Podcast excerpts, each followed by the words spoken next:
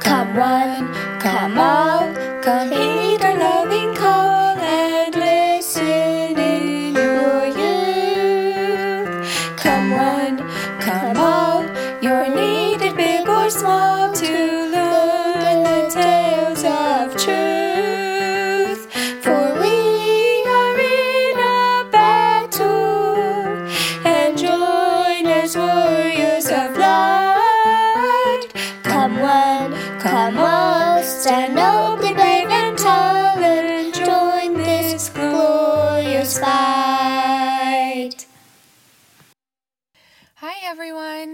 Today I'm going to tell you some very important stories.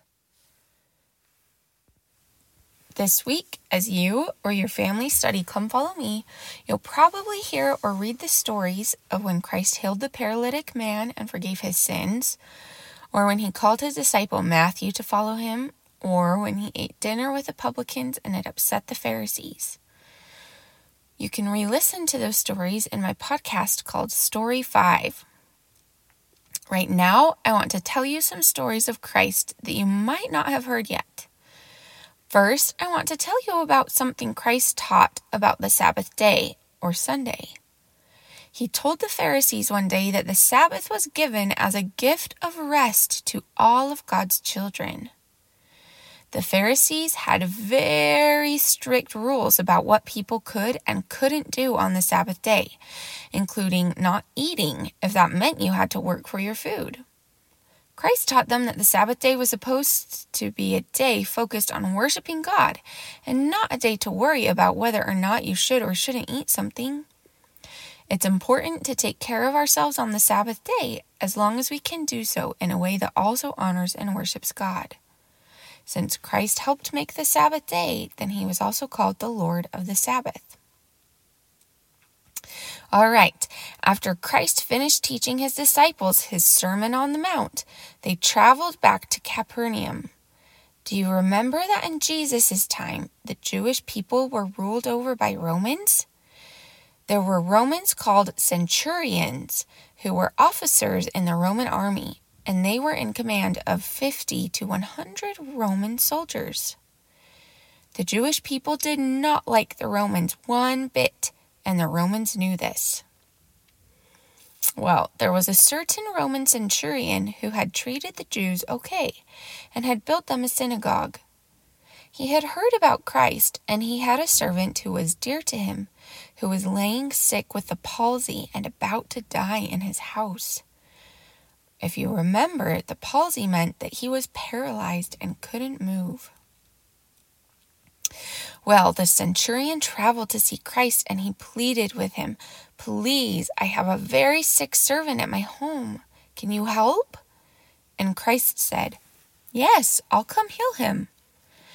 And the centurion said, Oh no, I am not worthy of your presence in my home.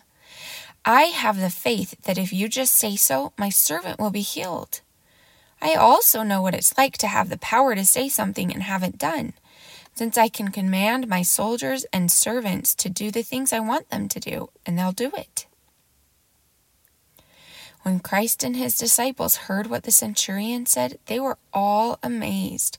And Christ turned to his disciples and said, Wow, I haven't seen faith like this anywhere else in Israel. I know that a lot of the Israelites think that they are the only people in the world who will be saved, since they are direct descendants of Abraham, Isaac, and Jacob. But anyone in the world who has faith like this man, anyone from the east, west, north, or south, no matter if they're a Gentile or a Jew or not, will be saved just like Abraham, Isaac, and Jacob were. And the Israelites who do not have faith like this will be cast into outer darkness and will be so miserable and sad. Jesus then turned to the centurion and said, All right, you can go home, and it will be with your servant as you said you believe. He will be healed. And what Christ said was true. The centurion's servant was healed. It was a miracle.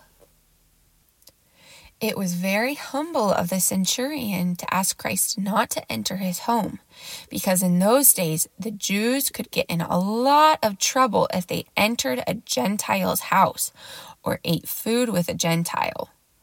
So, this is just another example of a time when Christ did not even need to be present and he could just speak a word and heal someone.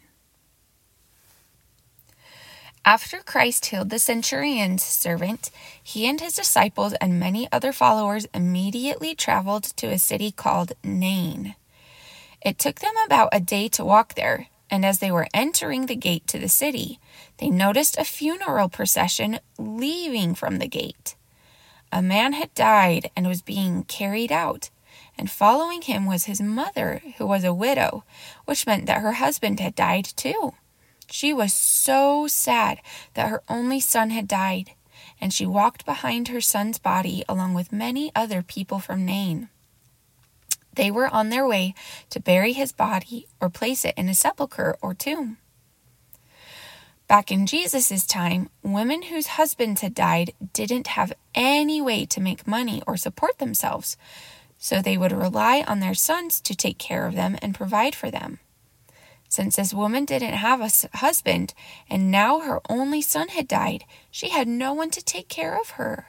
It was a very sad situation.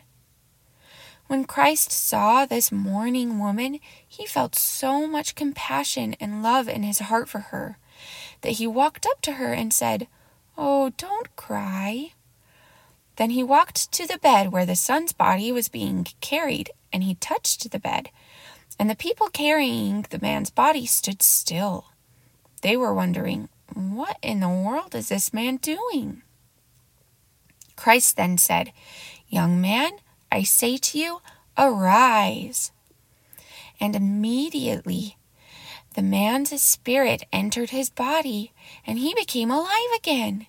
He sat up and started to speak, and Christ helped him to get to his mother. How miraculous!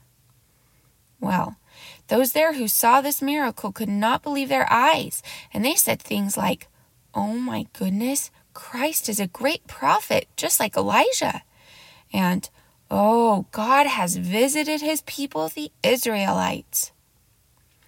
Well, the word, of course, was spreading all about Judea and Galilee, and even beyond, that Christ could perform miracles and healings that no one else could. John the Baptist heard of this, and while he was in prison, he sent two of his own followers to Christ to ask him the question Are you the Messiah who should come into the world, or should we be looking for someone else to be our Savior?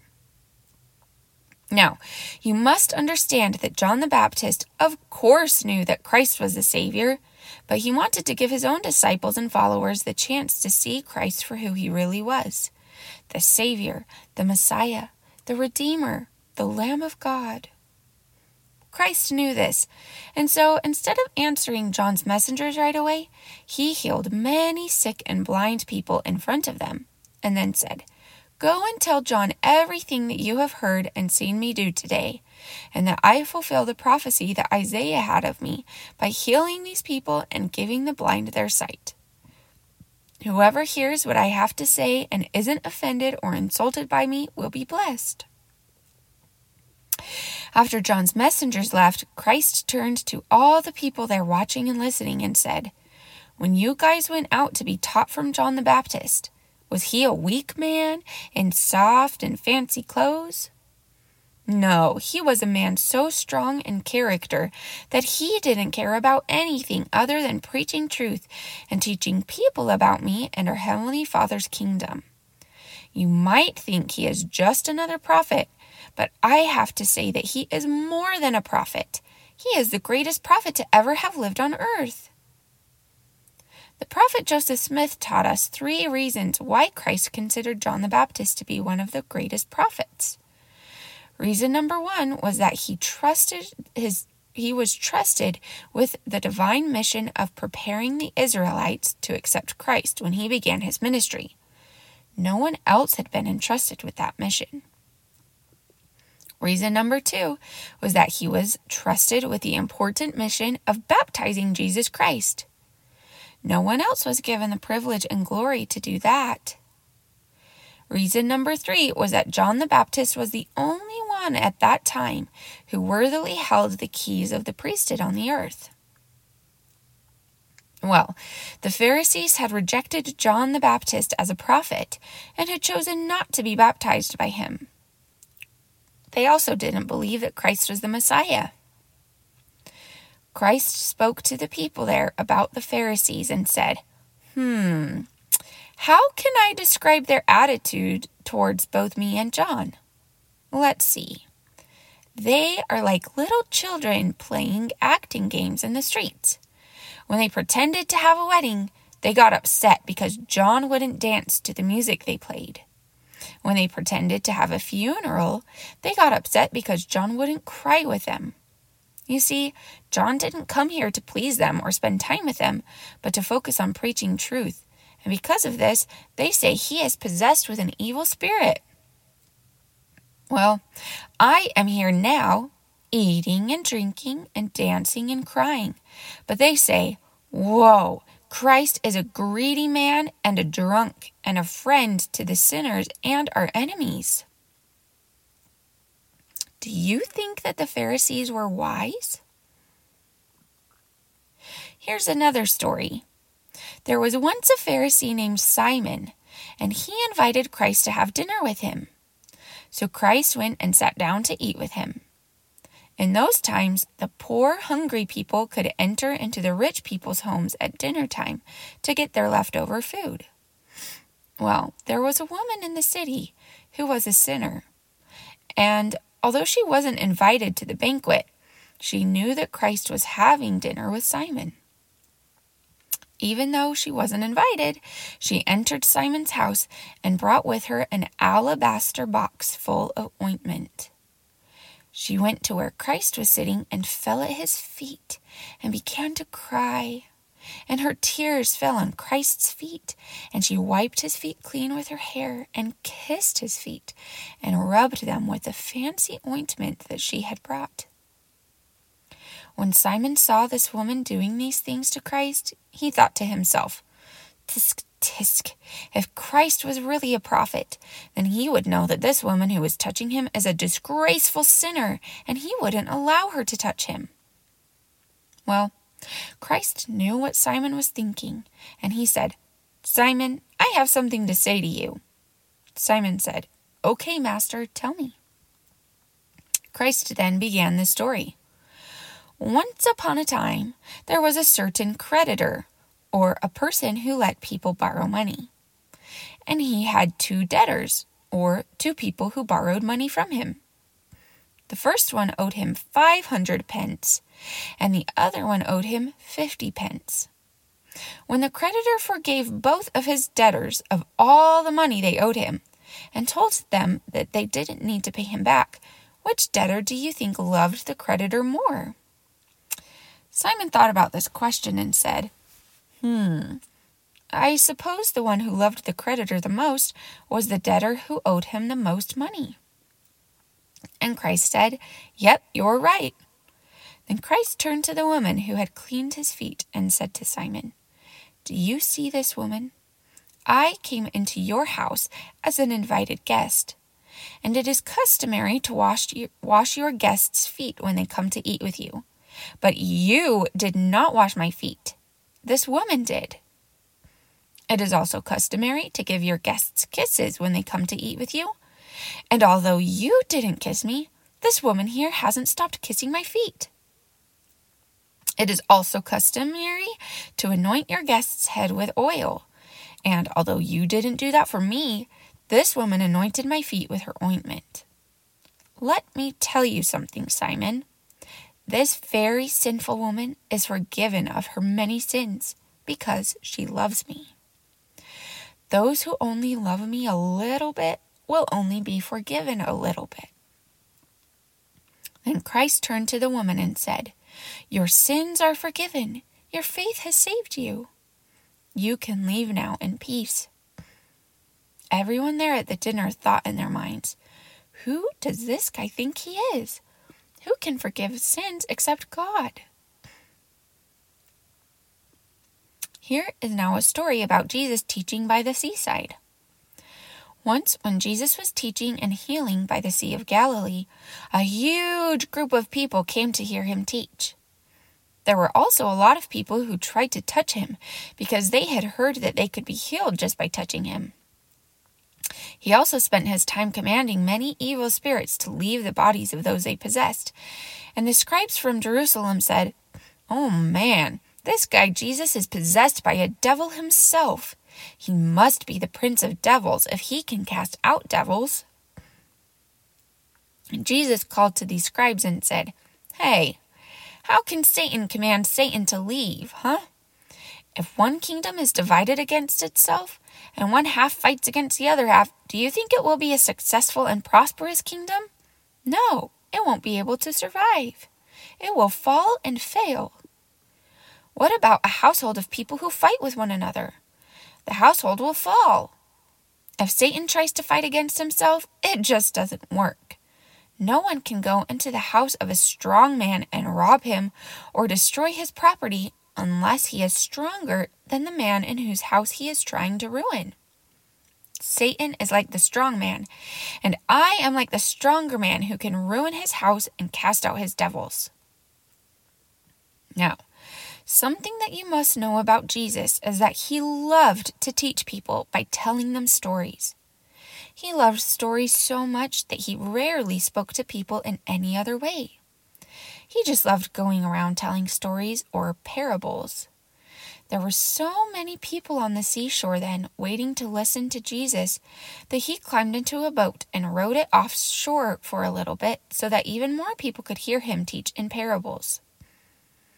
I'll tell you about some of the important parables he taught by the seaside in a future week. After he was done teaching, he sent the huge group of people away and asked his disciples to travel with him in the boat to the other side of the sea. A scribe approached him and said, Master, I will follow you wherever you are going. And Jesus said, Hmm, well, I don't really have a home. The foxes sleep in their foxholes, and the birds live in their nests, but I don't have a specific place that I rest. You can follow me, but you must know that it will not be comfortable or easy. Another of his disciples came, came to him and said, I will follow you, but my father has died, and I must go help plan his funeral. But Jesus said, Follow me instead, and let other people take care of the funeral plans. You see, following Christ can be very hard and difficult and sometimes we must make sacrifices in order to follow him. Well, Christ and his disciples left in their ships to travel to the other side of the sea. That night, a huge storm arose, and the wind was howling, and the thunder was booming, and the waves on the sea were splashing into the boat, and Christ's apostles, who were fishermen, were having a very difficult time keeping the boat steady and calm. Christ was so tired from all his preaching and teaching and healing that he was sound asleep in the back part of the boat. His disciples were getting pretty afraid that they were going to be destroyed by the storm, and so they woke him up and said, Master, don't you care that we're in this huge storm about to perish? Save us! Christ rubbed his sleepy eyes and stood up and said to the sea and the wind, Peace, be still. And immediately the wind stopped howling, and the sea calmed down, and the weather was peaceful.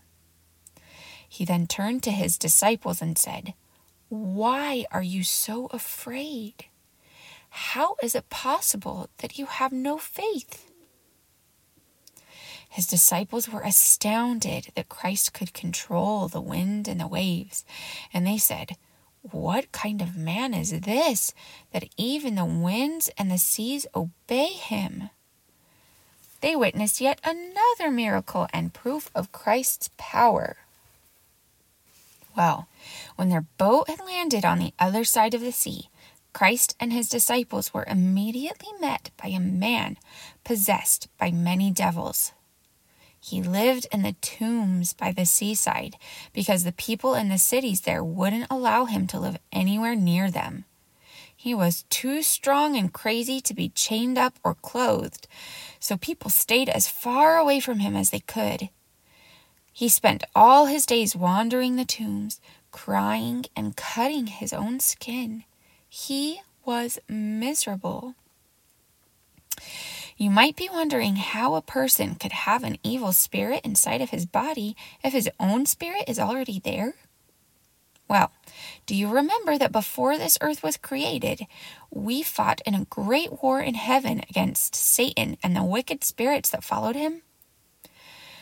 Well, Heavenly Father cast them down to earth to live, and they are here too, but we can't see them. They are all so miserable here because they will never have bodies. So they try to feel what it is like to have a body by sharing bodies with those here on earth. It is quite a miserable thing to be possessed by evil spirits. Well, when the evil spirits inside this man noticed that Christ was there, they recognized him and remembered him from before they were cast down to earth. And they said in a loud voice, Jesus, Son of God, please do not torment us. Christ then said, Come out of the man, you unclean spirit. What is your name? And the spirits answered, saying, My name is Legion, meaning thousands, for we are many.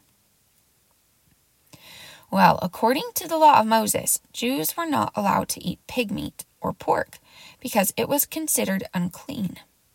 The cities on the east side of the Sea of Galilee, where Jesus' boats had landed, were full of Gentiles, or people who were not Jews. So there were a lot of pigs by the seaside where Christ and his disciples were. When the legion saw that there were about 2,000 pigs nearby, they asked Christ, Please, if you if we have to leave this body, then let us go into the bodies of the pigs over there. And that is exactly what Christ let them do. Once the spirits left the man's bodies, they entered the pigs' bodies, and the pigs went crazy and ran down to a cliff on the edge of the sea and jumped off and drowned.